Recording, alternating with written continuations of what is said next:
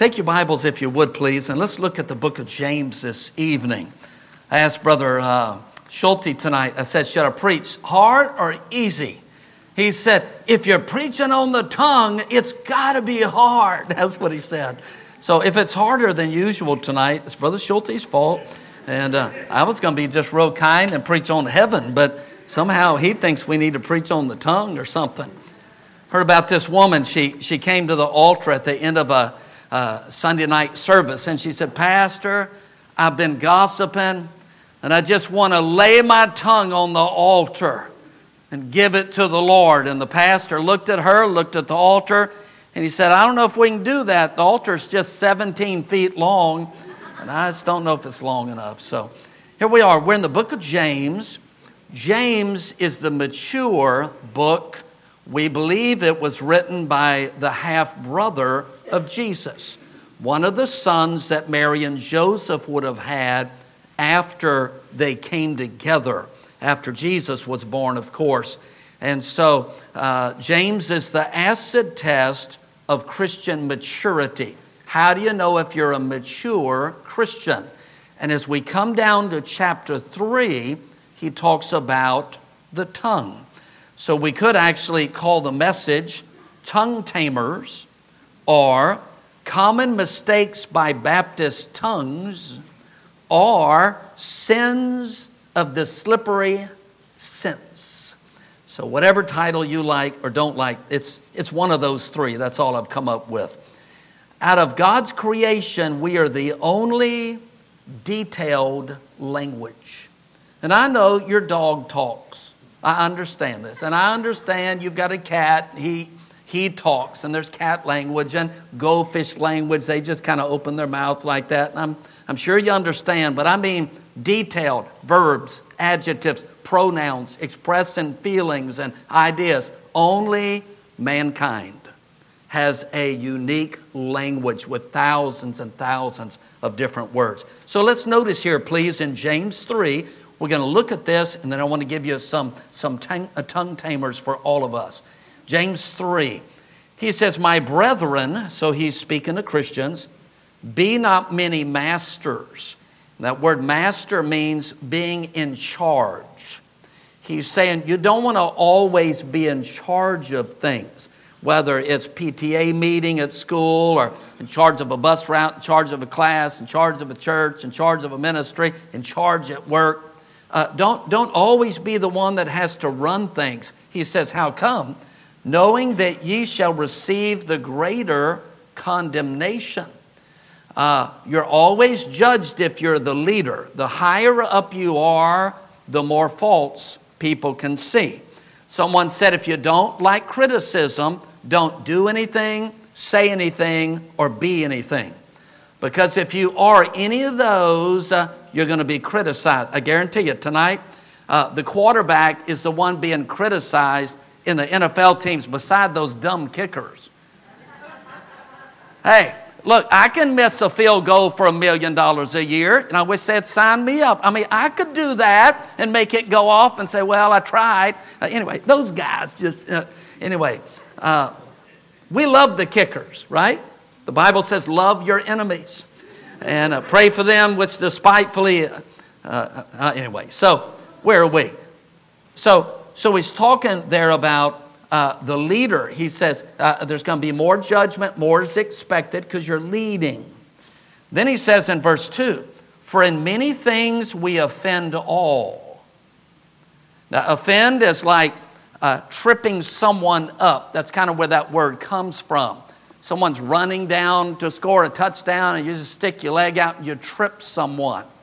So he's saying, just being a Christian, sometimes we're going to do things that trip people up. They're just going to, uh, maybe you've heard people use slang and say, stop tripping. You know, you're always tripping about something. But just our lifestyles, some people are going to look and say, I don't do that church thing on Sunday. And it, and it offends them. But now he says, But if any man offend not in word, now he's talking about our words, the same as a perfect, that word means mature man you can get to the place you're not tripping people up by things you say, you're starting to mature. Because if you're always having to apologize for something you shouldn't have said, you didn't say it, or you said it to the wrong person, this and that, it means your words are not under control yet. Matthew 12, 34, I believe it says, Out of the abundance of the heart, the mouth speaketh. Someone called this week, they said, Pastor, do you do counseling? I said, uh, Some. I never like to say yes because then they think I'm supposed to counsel them every week the rest of their life. And they said, How about ongoing? I said, No, I do not do that. I mean, if I can't help you after one time, it's sure not going to be ongoing. And they said, Well, I'm just having trouble because, you know, it seems like every friendship or relationship I'm in, I'm, I'm, uh, I'm always saying things that are hurting other people. And they just come out. I don't even know where they come from. And I'm thinking, I know where they come from. Out of the abundance of the heart, the mouth speaketh. And I'm just wondering if I can get uh, counseling to help me control my words. And I felt like saying, Are you coming to church today? Are you going to be in the house of God? Are you going to be reading the word today? It's, it's always from the heart, folks. If it comes out of the mouth, it was in the heart. It cannot come out if it wasn't in. All right, let's keep going. So he says, In many things we offend all. If any man offend not in word, the same's a perfect man, able also to bridle the whole body. Verse 3, now he gives the comparison to wild animals. Behold, we put bits in the horses' mouths that they may obey us, and we turn about their whole body. Behold also the ships which though they be so great and are driven of fierce winds, yet they are turned about with a very small helm. Uh, whithersoever the governor listeth, you know, the rudder of the boat, it turns, and that's the direction it goes. Verse 5 Even so the tongue is a little member, and boasteth great things. Behold, how great a matter a little fire kindleth. The Napa fire, one tower went down. One lightning bolt, one spark started it all, and then all the, the, the chaos.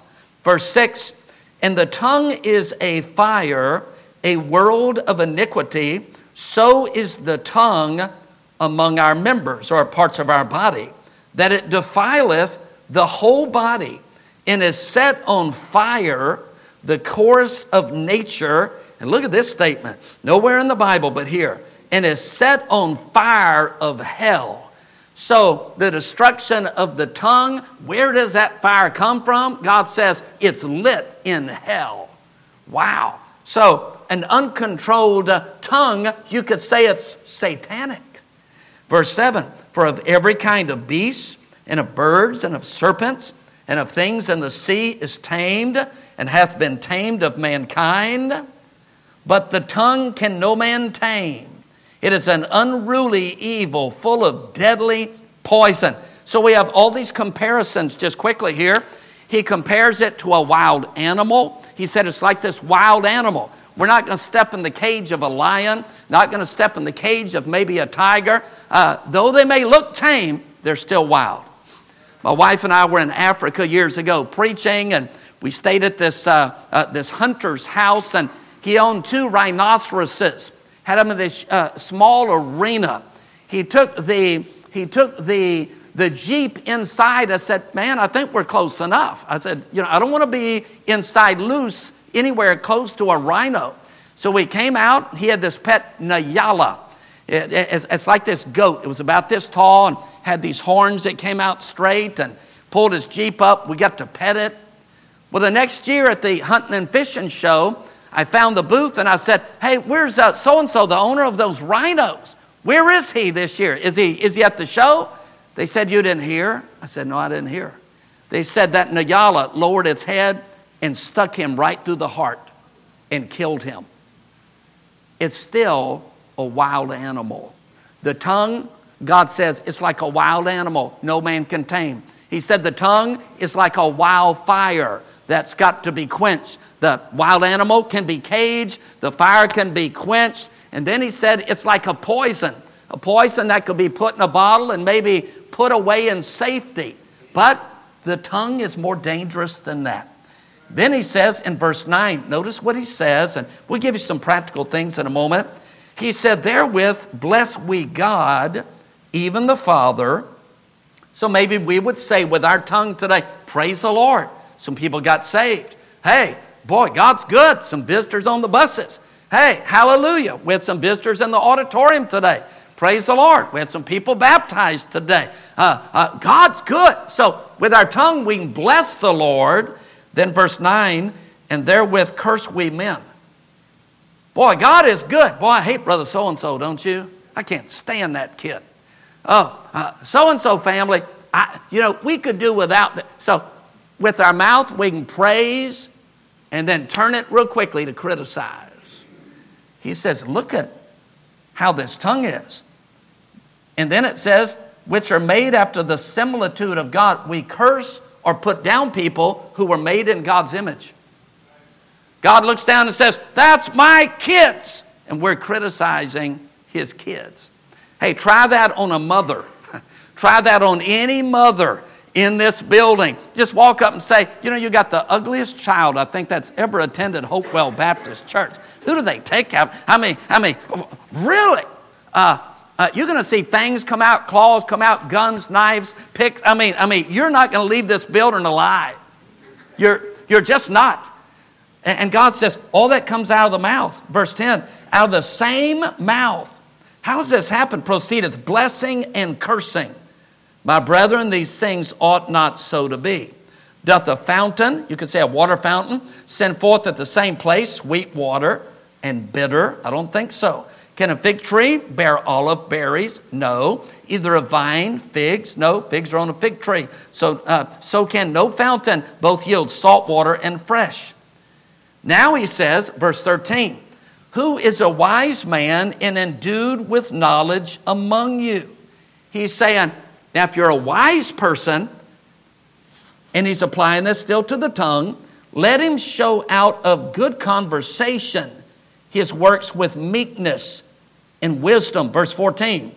But if ye have bitter envying, now that's one of the roots right there. The reason sometimes we get critical of other people, we envy them. Scripture says, For envy they delivered Jesus to Pilate. That's what it said. It said, it uses that word for envy. They have something or possess something we wish we had it says envying and strife. Strife always comes from pride. Only by pride cometh contentions. He says, Glory not, lie not against the truth. Verse 15, this wisdom, or you could say this kind of wisdom, descendeth not from above, but is earthly, sensual, devilish. For where envying and strife is, verse 16, there's confusion and every evil work. But the wisdom that is uh, uh, uh, from above is first pure, then peaceable, gentle, easily to be entreated. He's saying, here's the type people we ought to be. If we have wisdom, it ought to be pure, then peaceable, not at war with others. Peaceable. Peaceable in the home, peaceable at work, peaceable at church. And then he says, he says, gentle, easily to be entreated. Can I talk to you a minute? No. No. Easily entreated, sure. Easily entreated, sure. Let's sit down and talk. Full of mercy. You know what's interesting? When our kids do wrong or when we do wrong, we want mercy.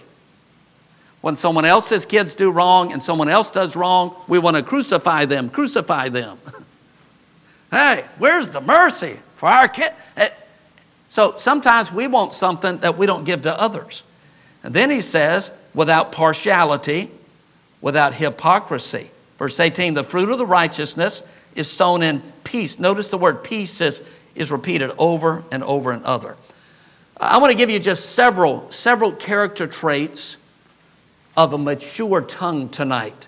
Just want to give them to you. I'll try to quote as many scriptures as I can. Maybe you might even want to, uh, if you write in your Bible, you might even want to put them in the back page just something to refer to later, not a note that gets left on the pew, but maybe something permanent, maybe even over the picture of the pastor or something, or maybe even the maps or something. So, just several things. What are some things we're to do without? Number one, murmuring. Murmuring. Exodus 16, verse number 8. Exodus 16, verse number 8. And the Bible says, This shall be when the Lord shall give you uh, in the evening flesh to eat in the morning bread to the full, for the Lord heareth your murmurings which ye murmur against him. We could read other verses for numbers, but all throughout the Old Testament you'll find murmuring was an unintelligible words under someone's breath complaining of how they were being treated. That was murmuring. In the olden days, they had a cartoon, it was called Dick Tracy. How many old timers? Dick Tracy, you remember? And they had a guy, he was one of the cartoon characters, and when they drew his lips, it was just this kind of mountain valley, mountain valley. And, and they called him Mumbles because you could never tell what the guy was saying. He was always mumbling under his breath. God hates murmuring. We ought not be murmuring people, murmuring about the weather, murmuring about how we're treated, murmuring because we're forgotten, murmuring about this. God hates murmuring. God killed more people in the Old Testament for murmuring and complaining than any other sin. More than idolatry, more than adultery, it was murmuring. We don't like the food. We don't like the water. We don't like Moses leading us. We don't like this. We don't like that. And God just took care of them. Let me encourage your parents don't let your kids murmur. Don't let them murmur under their breath. You tell them to do something, and they say something, you need to, uh, uh, come here, come here. All right, you're man enough to say it, man up, say it out loud. Say it to my face. What did you just say? Don't let the kids be murmurers. They're going to murmur in ministry, they're going to murmur at their job. Don't let them do it. Number two, and I want to say this too all murmuring is against the Lord. You murmur against the leader, you murmur against how you're treated, but God let that happen. So ultimately, it is against the Lord. Number two, I like that one. Here's another one foolishness. Foolishness. In Proverbs 15 2, the Bible says, The mouth of fools poureth out foolishness. Proverbs 10 19 says, In a multitude of words there wanteth not sin. So, what's he saying there? Be careful what you say. Sometimes, especially us guys, we think we're funny. Girls don't cut up as much as guys for some reason. Uh, uh, you'll see men at the men's conference. Hey, have you heard a good joke? And, and, men will try to tell a joke. And some of them can, some of them can't. Some of them don't even know how to do the punchline. But we all think we're funny, and something funny to us may not be funny to others. You want to be careful. You want to be careful. If you're laughing and they're crying, then you've crossed the line. Same thing at the house. We used to have that rule with our kids. If everyone's laughing at one of the kids and he's not laughing, it's over. It's over. It's already crossed the line. Now, let me encourage you. If you can dish it out, you ought to be able to take it. So, so if you can throw it all out on other people, then they dish it back on you and you're all crying and pouting. Hey, just stop it then. Hey, toughen up. Okay, that's enough right there. Okay, foolishness. Years ago, it was D.L. Moody was at a big crusade, and someone had written him an anonymous note and dropped it in the offering plate for Mr. Moody. And so the ushers brought the offering to the front and said, Here, Mr. Moody, someone put a note in the plate for you, just had D.L. Moody's name on the outside of the note. So he opened up the note right before he preached, and it just said, Fool, with an exclamation mark. Moody, real quick, only an eighth grade education, but he loved God. He said, folks, he said, oftentimes I do get anonymous notes from people, kind of like hate mail. And uh, they'll put something hateful or discouraging and never sign their name. But he said, today someone forgot to write the note and just signed their name. I love that right there. Foolishness. I want to say this in, the, in World War II, and I know many of you were in World War II. Some of you don't even know who we fought in World War II. You didn't even know there was one. They used to have a little saying loose lips sink ships. Because that was a time they didn't know who the spies were. And if your son had written you a letter and said, We're in the Mediterranean and we're coming close to, uh, to, uh, to the border of Israel now, and uh, we'll be there tomorrow. Well, maybe they'll pick up that information, give it to the enemies, and lives would die. That's why they said, you know something about the whereabouts of the military, don't tell anybody. Don't write it down. Loose lips sink ships. And if we're not careful, sometimes loose lips will sink some new ships. I'm thinking about years ago, there was an activity. Our church had an activity. There was a brand new couple that came to the activity. By the way, brand new couples act like brand new couples. Brand new Christians act like brand new Christians. They don't dress like old time Christians yet. Their music's not the same. Their hairstyle, their kids, everything. Hey, it's all new to them.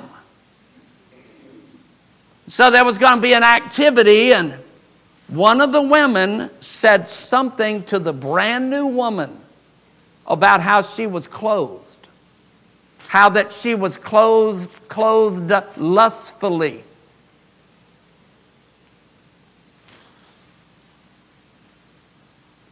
That was their first activity at our church. By the way, our last activity, their last activity and they didn't come back. Because someone had loose lips. They said something they never should have said. That's okay to believe that. But she said something, and it was the woman that said it, that just seared and discouraged that brand new convert. They never came back. They got offended. Both of them got tripped up like ours, uh, uh, bars of a castle. People try to beg them to come back. No, if that's how you guys feel, we're never coming back. By the way, when you lose mom and dad, you lose their kids. And you lose everybody they're related to. And you lose all the good they could have done for God, every soul, every class they could have taught, every bus they would have driven. All because someone said something because they were not a mature Christian and they said something they never should have said.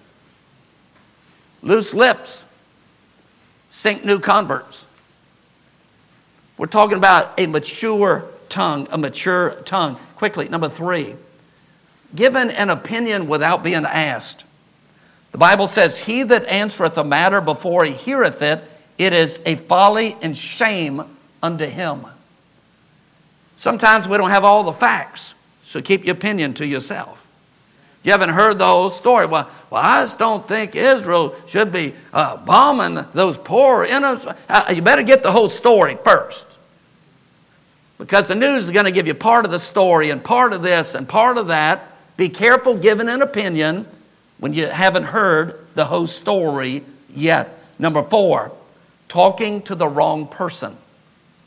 Let's take our Bibles just for a moment and let's look over to Matthew 18 if you have it there. Matthew chapter 18. We're going to just kind of work through that. We will finish tonight. And so, Matthew chapter 18, and we're going to look down just for a moment into verse uh, number 15. So important. It's in the Bible, so it must be true. It's in red, so it means it's real true. Hey, if it's red, black, purple, green, it's still true if it's in the King James Bible, all right? So, Matthew 18, Jesus says in verse 15, Moreover, that's the name of the dog. You remember? That was the dog that licked Lazarus. Moreover, the dog. Uh, okay, I'll help you later. But anyway, Matthew 18, 15. Moreover, if thy brother shall trespass against thee. Trespass means to cross a line. Okay? He may trespass verbally, financially. He borrowed money, never paid you back uh, uh, maybe trespassed against you. He took your parking spot that everyone knows you always park there at, your, uh, at the church. Maybe he took your pew where you always sit. I mean, something major like blasphemy or sacrilege or something. But somehow he crossed a line, said something, did something. Moreover, if thy brother trespass against thee, look at this, go. So, guess what? You're commanded to do something about it. You're the one offended. Here's the command it's an implied you there. No subject is in the uh, uh, verse. It says, go. That means you are to leave wherever you are. You're to go. By the way, always better in person, not a cold text. Okay? Okay, let's confess. Who has ever sent a text and you said, I didn't mean to say that, and it was already sent? You been there? Okay? Okay, let's really get down to it. You ready? Who was ever sent by mistake because you voice texted or you mistyped, you texted a cuss word? Slip your hand up. My hand's up. I don't know how many times I've had to say, I didn't mean to say that. I'm sorry. And probably you saved it forever. Here's the text the pastor sent me. Moreover, if thy brother trespass against thee, go and tell everyone you can. Go and post it on social media. Go and blog it everywhere. Go tell it on the mountain. That's a good Christmas song. Go and tell all your close friends. Are we still here tonight? We're going to be here a while. Go and tell them. Uh, am I getting the spelling right there? Go, folks, it says him. Go and tell him Go tell him what? His fault. So you're dealing with the issue alone. Just him. Not your close friends. Not people you confide in. Someone has done you wrong, you go to them. It says alone, or go and tell him his fault between thee and him alone. So, guess what that means? You didn't involve anybody else. Whatever the fault was, he lied about you, he owes you money, he said something rude, he took your parking spot. No one else is involved. You have now had the courage to obey the Bible, and you've gone to him alone. And you get to say, Here is how I felt when you did that. And he may say, I had no idea I even did that. That's the first I even thought about. Are you kidding? Really? And then you decide in that meeting if you're going to forgive them or if they want to own up to it. But that's how you start.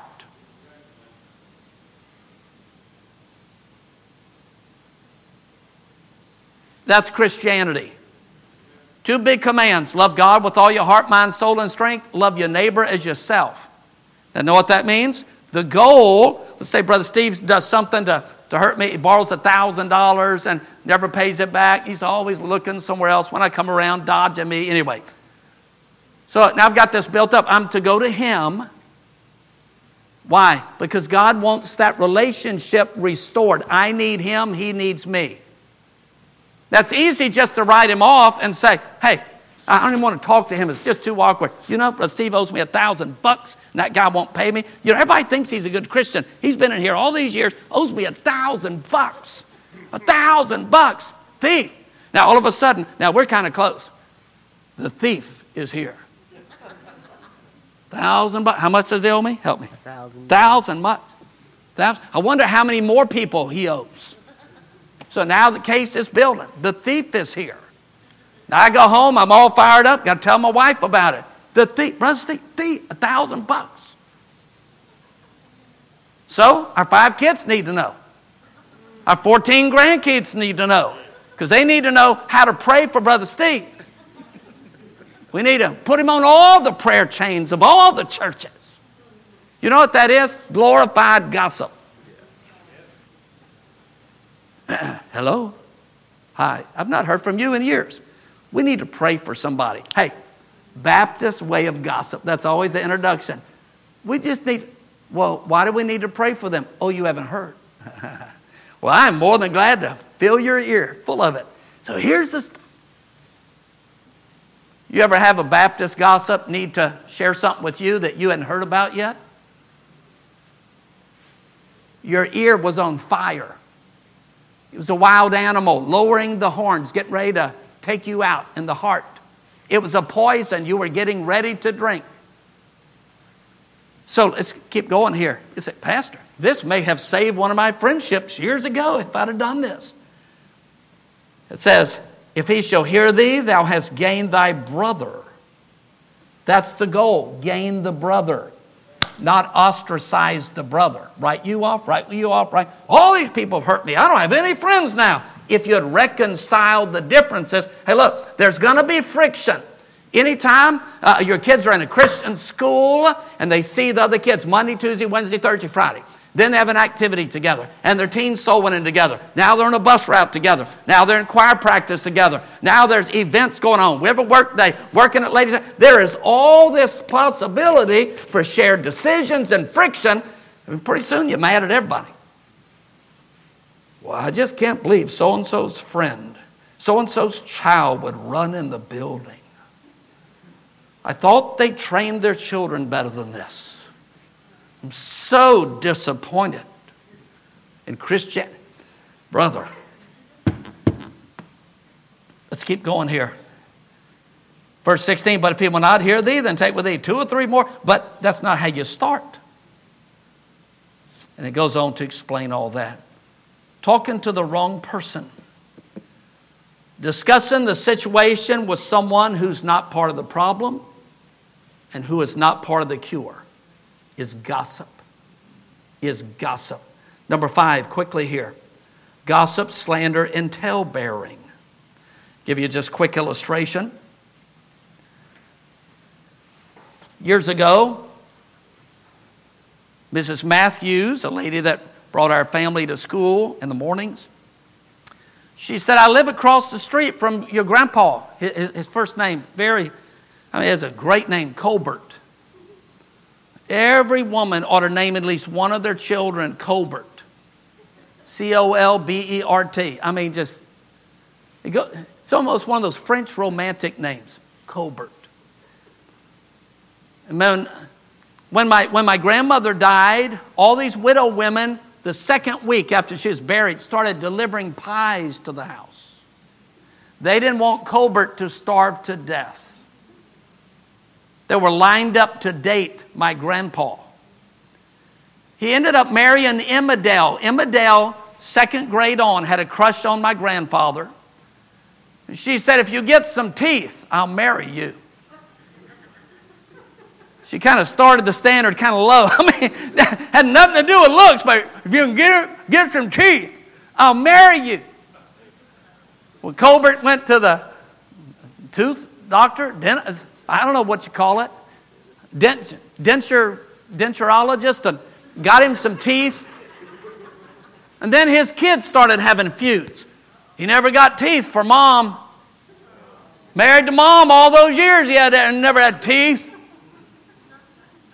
Well, it was dark, and Miss Matthews had looked across the street. My grandmother was passed away at that time, and she saw this light shining inside my grandpa's house. Three times. One, two, three. A flashlight. And she looked again. There it was. Someone's probably broken in the house. He's signaling for help. He's signaling for help. She calls everybody she can. It looks like it's going to be a SWAT team there. They're banging on the door. Grandpa, you okay? He opens the door. What are you guys doing here? I lost my teeth. I was on my hands and knees with my flashlight looking for my teeth under the couch, and there's that the three signals, and now my grandfather's being kidnapped.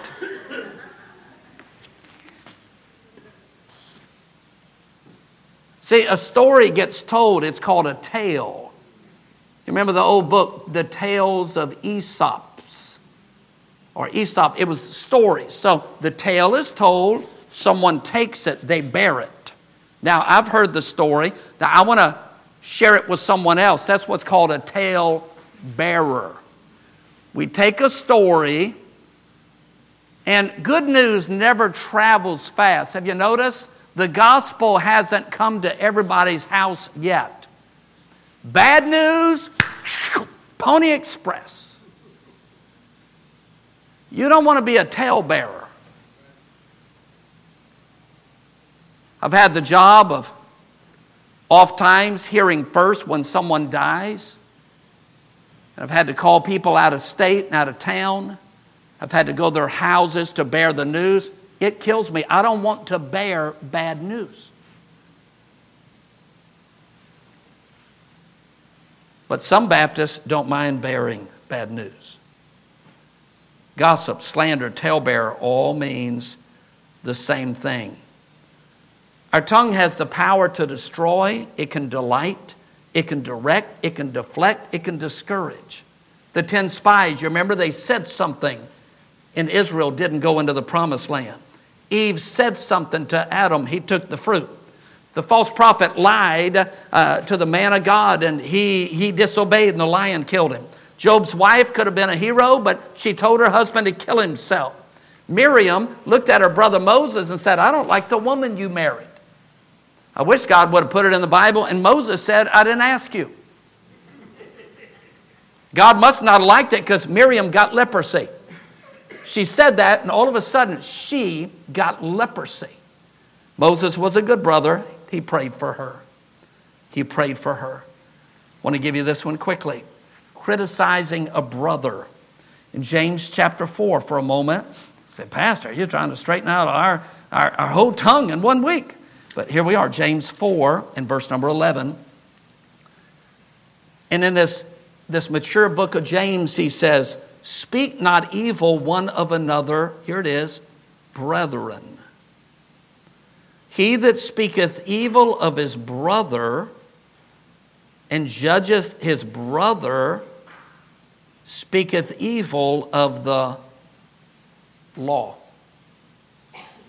I don't think there'd be one person in our church say, Pastor, let me tell you what's wrong with the Bible. Let me tell you what I, what I don't like about the Bible. I don't think any of us would do something like that.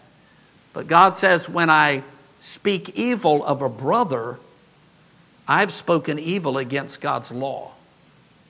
Must be a pretty heavy thing there. We're talking about the slippery senses of our tongue. Want to give you this too, and we're coming down for the landing. We're hurrying here. Hang with me for a moment. Number next, too many words, too many texts.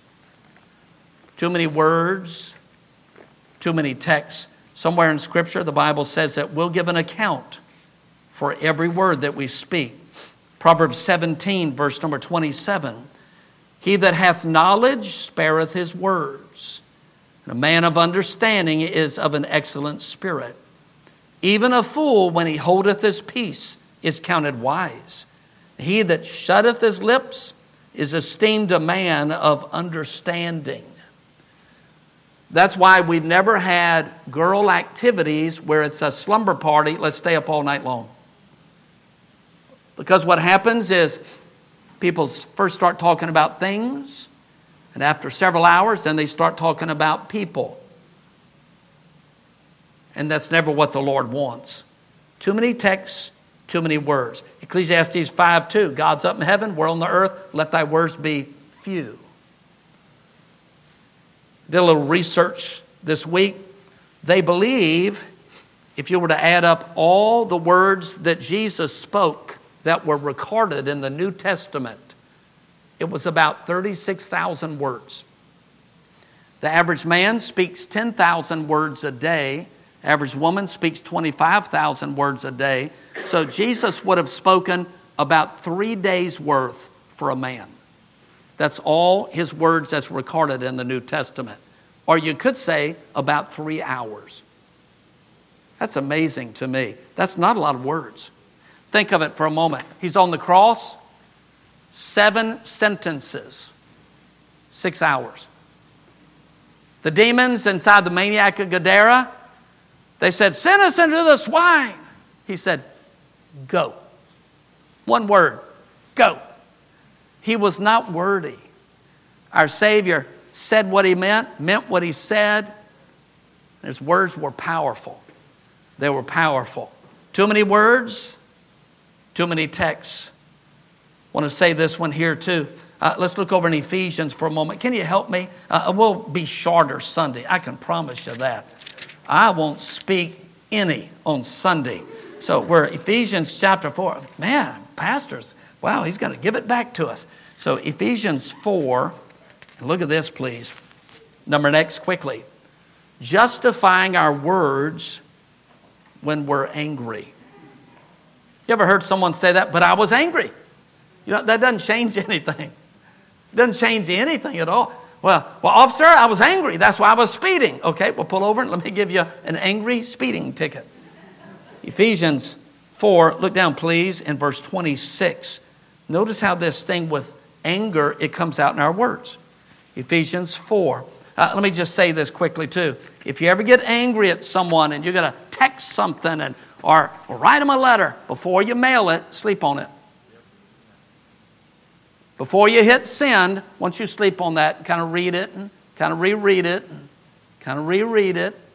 You got mad at the boss, you're going to give him a letter of resignation. You better sleep on that if you don't have another job to jump to. It's kind of, kind of hang on.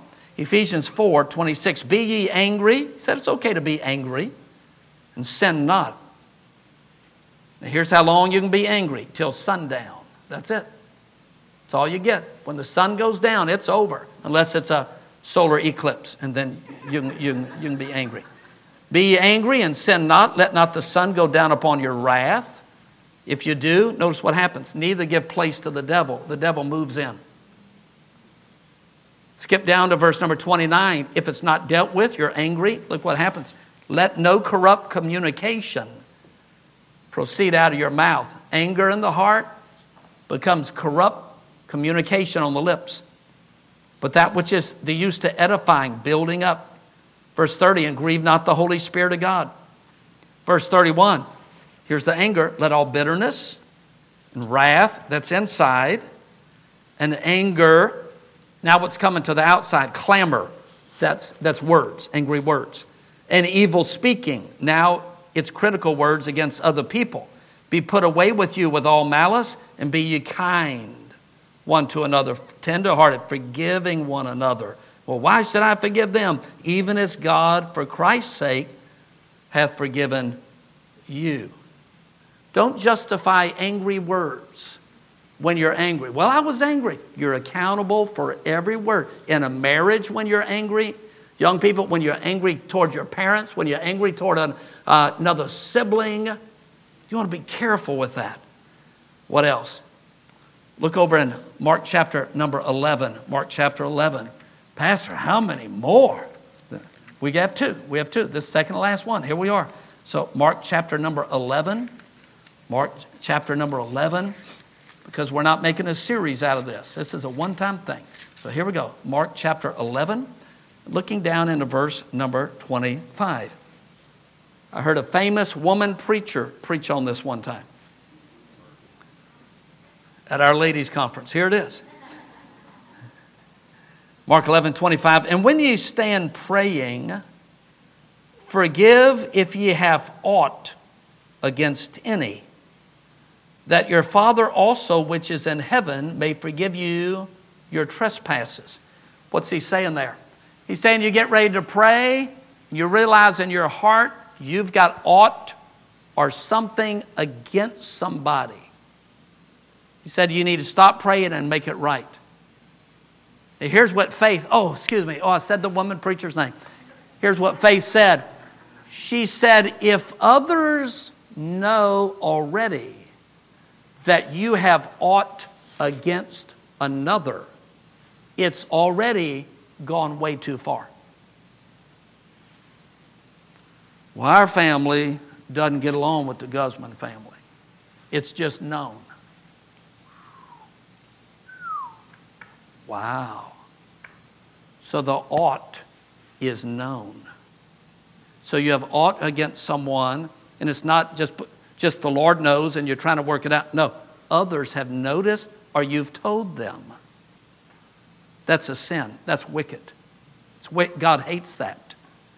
You want to resolve that. Why would the unsaved want what we have when we can't get along?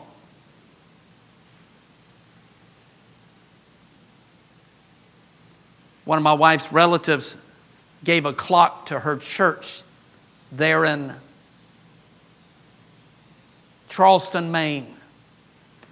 And when they gave the clock, strings were attached. It will go right here on the back wall. Oh, I thought they were giving it to the church. I'm sorry. I guess it was still theirs because they decided where it went. By the way, anytime you render service to the Lord, you will do well to give Him the service. Let Him decide where it goes. Where's that in the Bible? The mighty men brought water from the well of Bethlehem to David.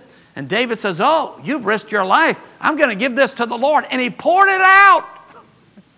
I'm giving this to the Lord. This is precious. And those mighty men were okay with that. Well, they put the clock on the wall.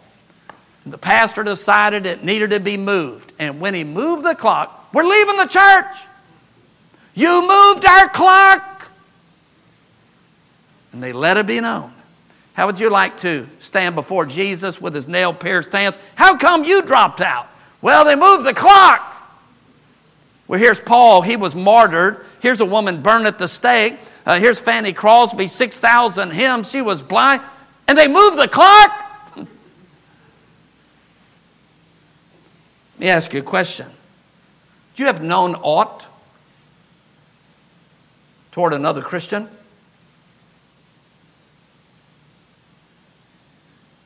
Have you criticized another Christian to someone? Look, look, look. Visual aid, you ready? It's kind of hard to see. You're supposed to have big visual aids. There's a little piece of dust right here on the pulpit. There's another little piece of dust right here on the pulpit. You can't see it, but it's here. This one thinks it's better than this one.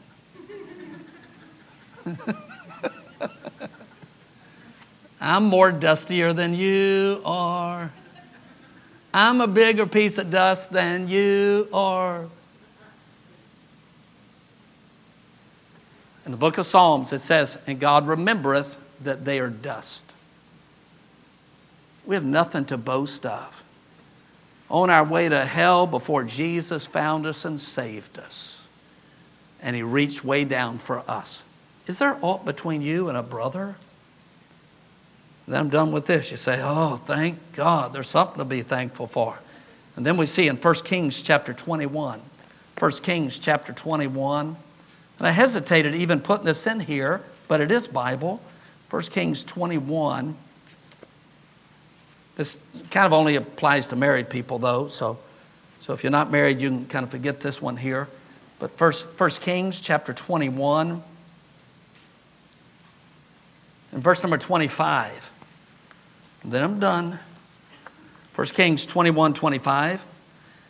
And there was none like unto Ahab. You remember him, the wicked king, which did sell himself to work wickedness in the sight of the Lord.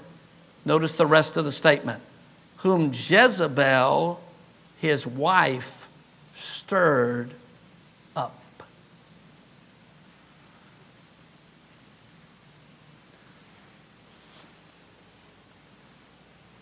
I can't give you a scripture for this, but this is just kind of how it is. Most men don't have problems that they need to talk about. Now, they may have them, but they're not going to talk about them.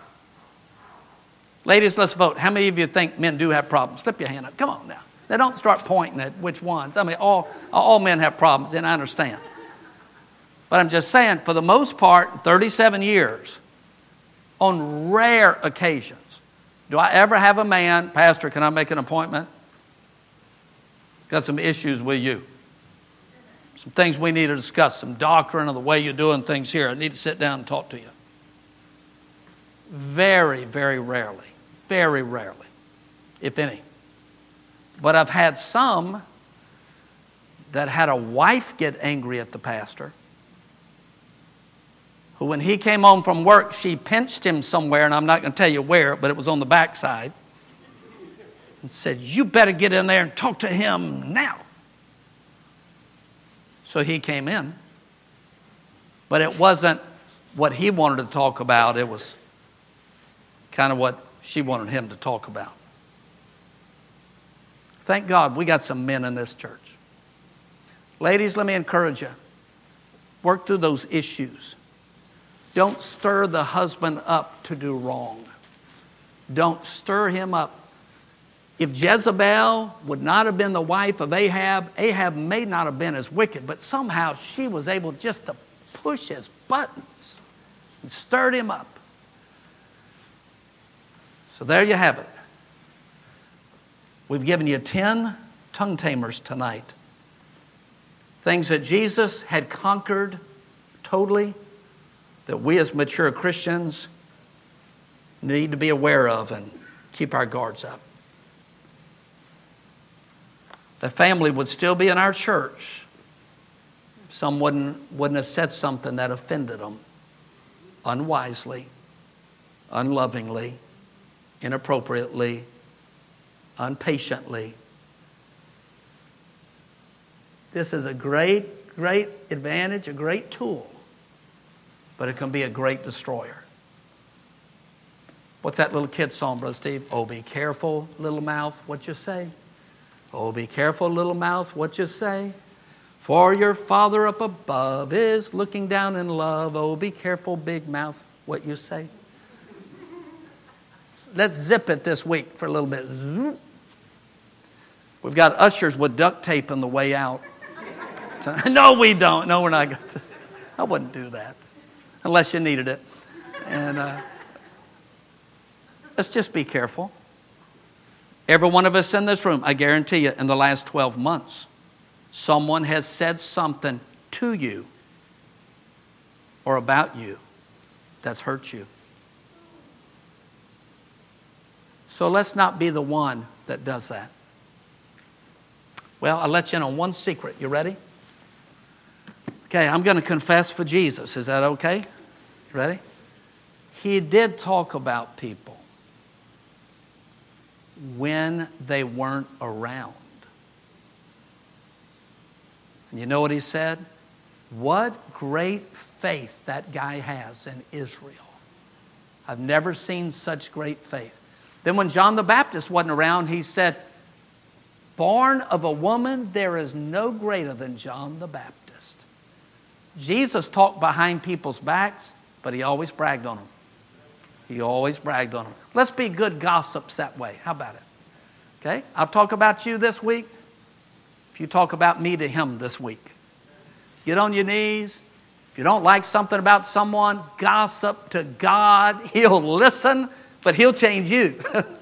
That's what he'll do. Let's pray. Father, bless now this time. We've been here a long time.